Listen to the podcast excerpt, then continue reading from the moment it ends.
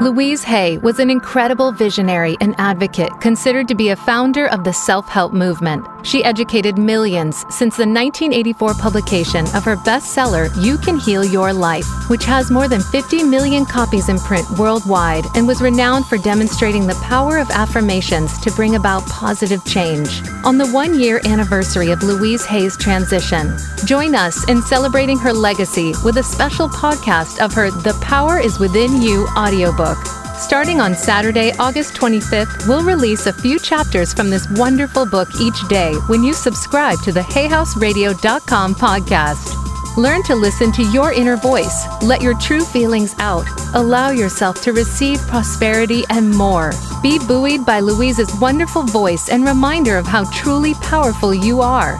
Just search for the Hay House Radio podcast in iTunes and click subscribe. Now, please enjoy this preview of Louise Hay's audiobook, The Power is Within You.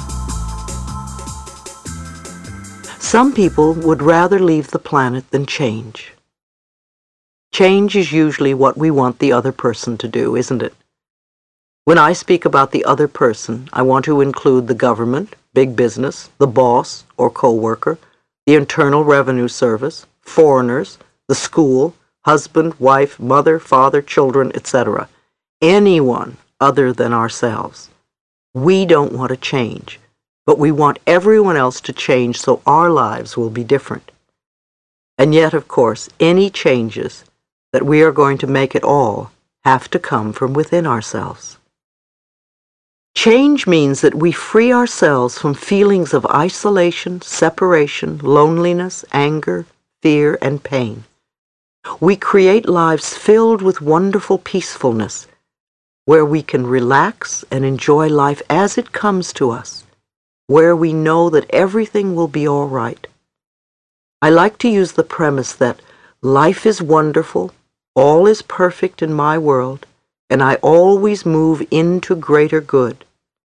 In that way, it doesn't matter to me which direction my life takes because I know it's going to be wonderful.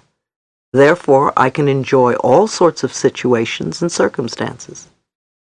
Someone at one of my lectures was going through a lot of turmoil, and the word pain kept coming up in the conversation. She asked me if there was another word she could use, and I thought about the time I'd smashed my finger by slamming a window on it.